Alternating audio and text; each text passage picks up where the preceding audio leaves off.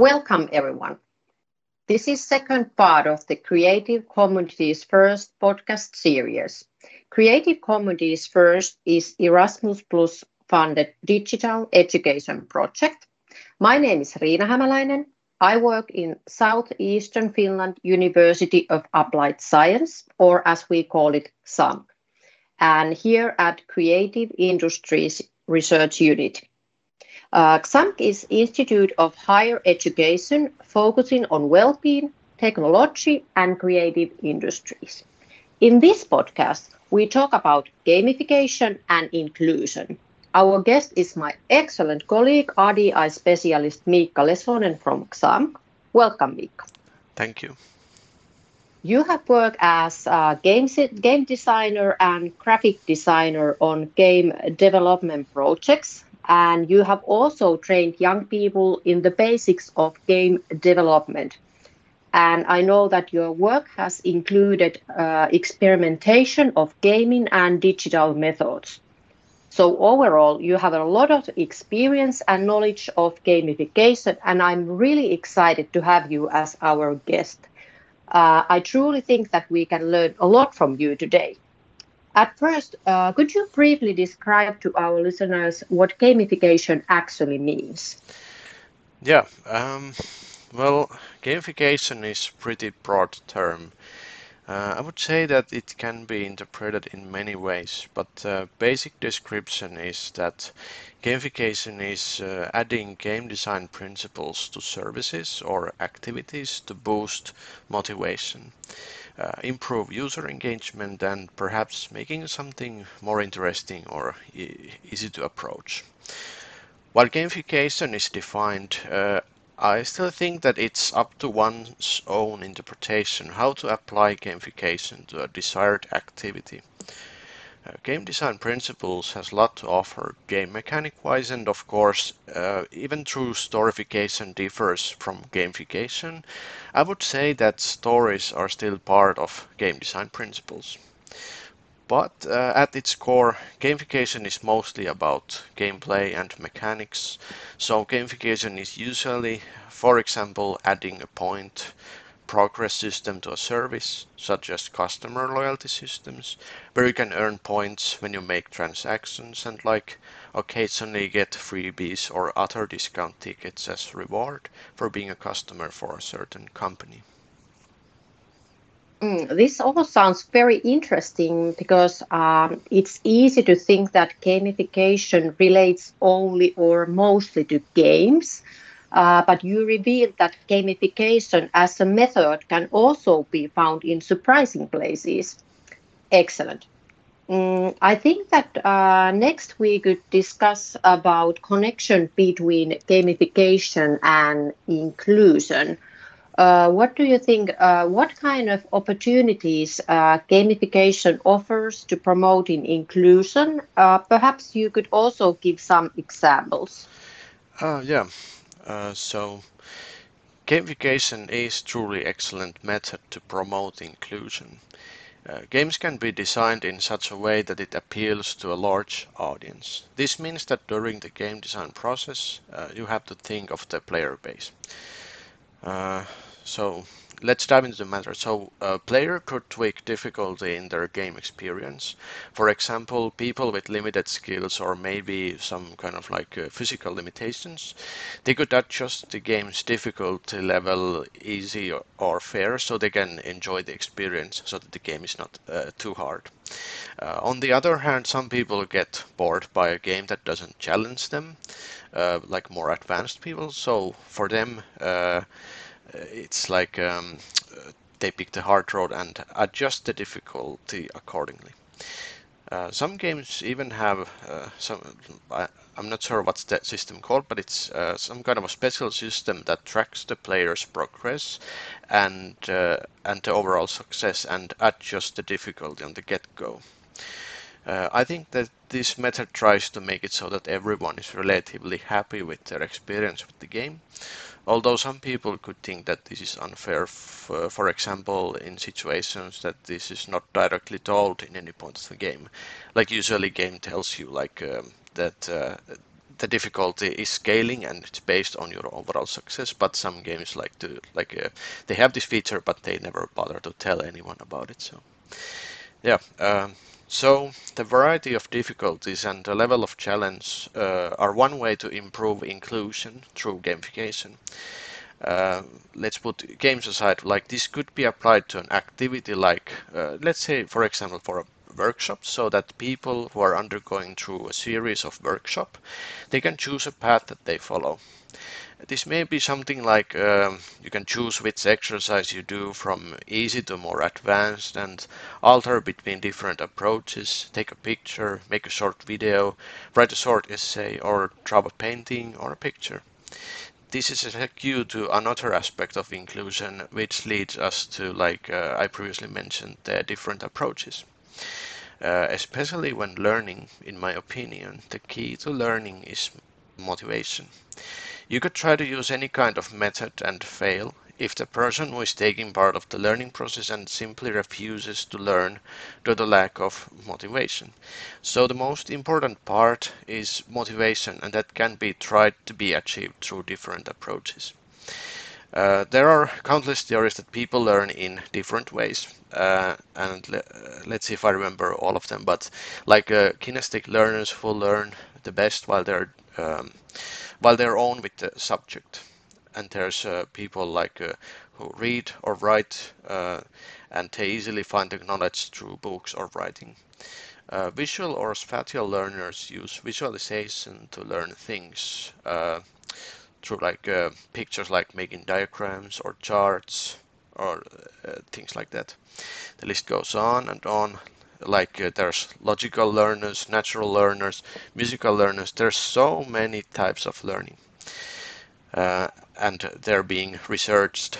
Uh, and I think it's great that there are so many ways to learn and what we can use gamification to like uh, to improve like workshops and take uh, note that there are different types of people and uh, the, the way to learn is not just one way. So if we are to design a workshop where people are learning or acquiring information of any sort, uh, I would say why not to add a mix of music to a workshop, maybe watching a document, or how about like a painting a huge collaboration painting. People learn in surprising ways, and if you can make people excited about a topic, I'm sure that people leave the workshop full of ideas and new knowledge. Uh, like games, gamification could add an element of surprise to activity. Uh, those things came to my mind when thinking of inclusion in general, although I'm sure there's a lot more that gamification can bring to the table, of course. Brilliant.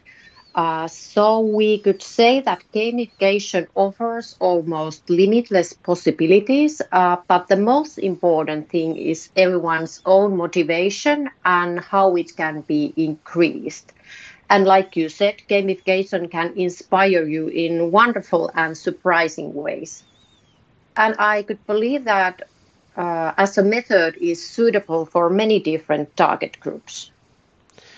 Yeah, uh, by the by, I think this would be a good time to mention a game project uh, I just came to moment, like uh, that I worked on a couple of years actually.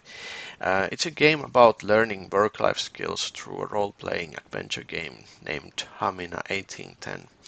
Uh, our target group for the game, which are unemployed young people without education, are potentially having trouble with learning altogether. Uh, that's why during the game design process we had to make sure that the game is simple and more story based. Of course, we assume that uh, one can read text, of course.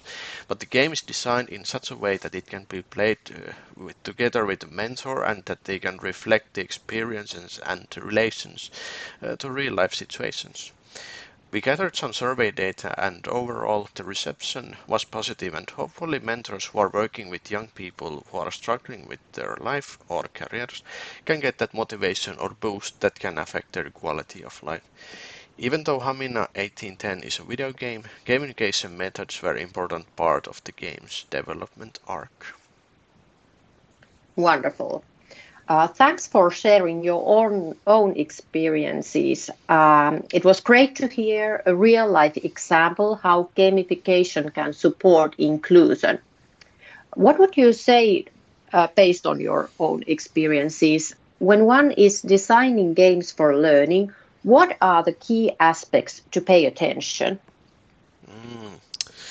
I might repeat some things that I said earlier, but nevertheless, uh, I would underline player motivation. Games for learning, shorter terms for those are educational games or uh, even shorter edu games. Um, I will refer them as edu games in this uh, situation. Uh, like in edu games, one must take a note that uh, this game is not uh, is not just all about learning a certain subject. For example, math. Uh, it might be the end goal for a player to learn mathematics through game, but the journey is a whole different story. Is the gameplay captivating and you learn math through stealth learning, for example? Or is it a basic approach to mathematical problems that uses a story as a device for motivation? Story is usually not enough and might require something fun or exciting to do. Uh, let's say, for example, it could be more interesting to solve mathematical problems to aid Sherlock Holmes in his search for clues, instead of just trying to figure out how many apples fit the basket. Or maybe you need to understand basic geometry to build a blueprint of your in-game house that you can de decorate. Uh, the approaches are limitless. Uh, so, uh, the key aspects would be, uh, in my opinion, one, find an interesting theme that supports the subject that is being learned. Step two, and this step is crucial. Game first, learning second. As the game is method of trying to teach the subject, game must be well designed. And then step, uh, step three, uh, know your audience. Uh, is this game for kids, teens, or more mature audience? Uh, don't underestimate kids, uh, and of course, don't and don't overestimate grown adults. Uh, everyone can have a share of playfulness in their lives, but of course, we have to take note that we all mature at different paces. Uh, and four, uh, take a note that there will always be people that won't like games approach to anything. In fact, there are also people that repels basically about anything that is thrown their way. And uh, just how we humans are. Uh, we can't really help that in some situations. And uh, five, like uh, the last thing that comes to my mind is that uh, I would say that don't try to make the game blindly for uh, everyone. I think I've read somewhere that some author, I, don't uh, remember who, who, was it, but uh, anyway, he said that if you try to please everyone, no one is going to like the product. And I made a, one analogy about this. Like, think of it just this way you try to serve people drinks that en everyone enjoys them equally. You think uh, all of the options. Should it be on the rocks? Should it be bitter or sour? Hot or cold? Then you end up with serving people with, uh, you know, just glasses of water. Just plain tap water.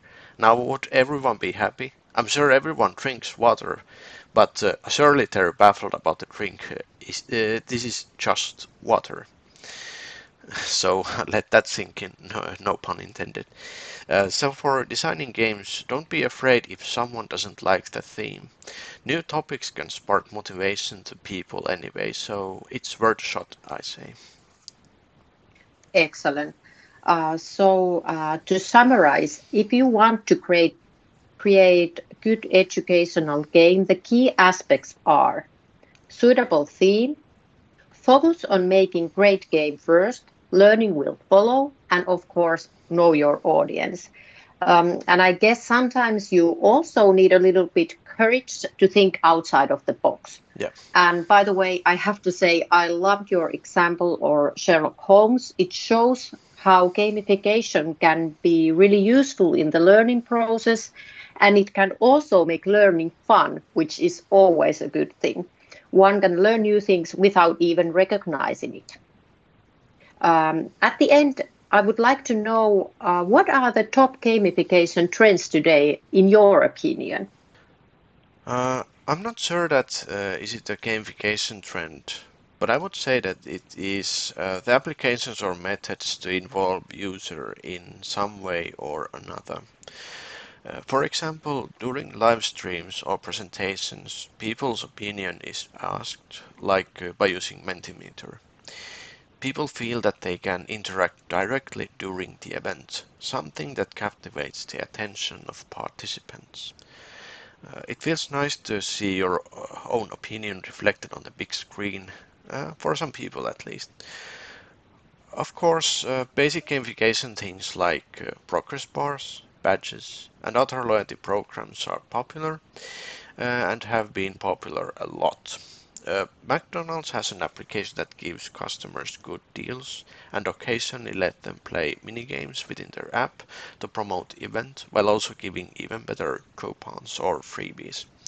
Actually, uh, I got a subscription to a PlayStation service which let me play all kinds of games for free, which was nice and of course uh, improved my view of that company as a customer. So I think those are my thoughts of this question.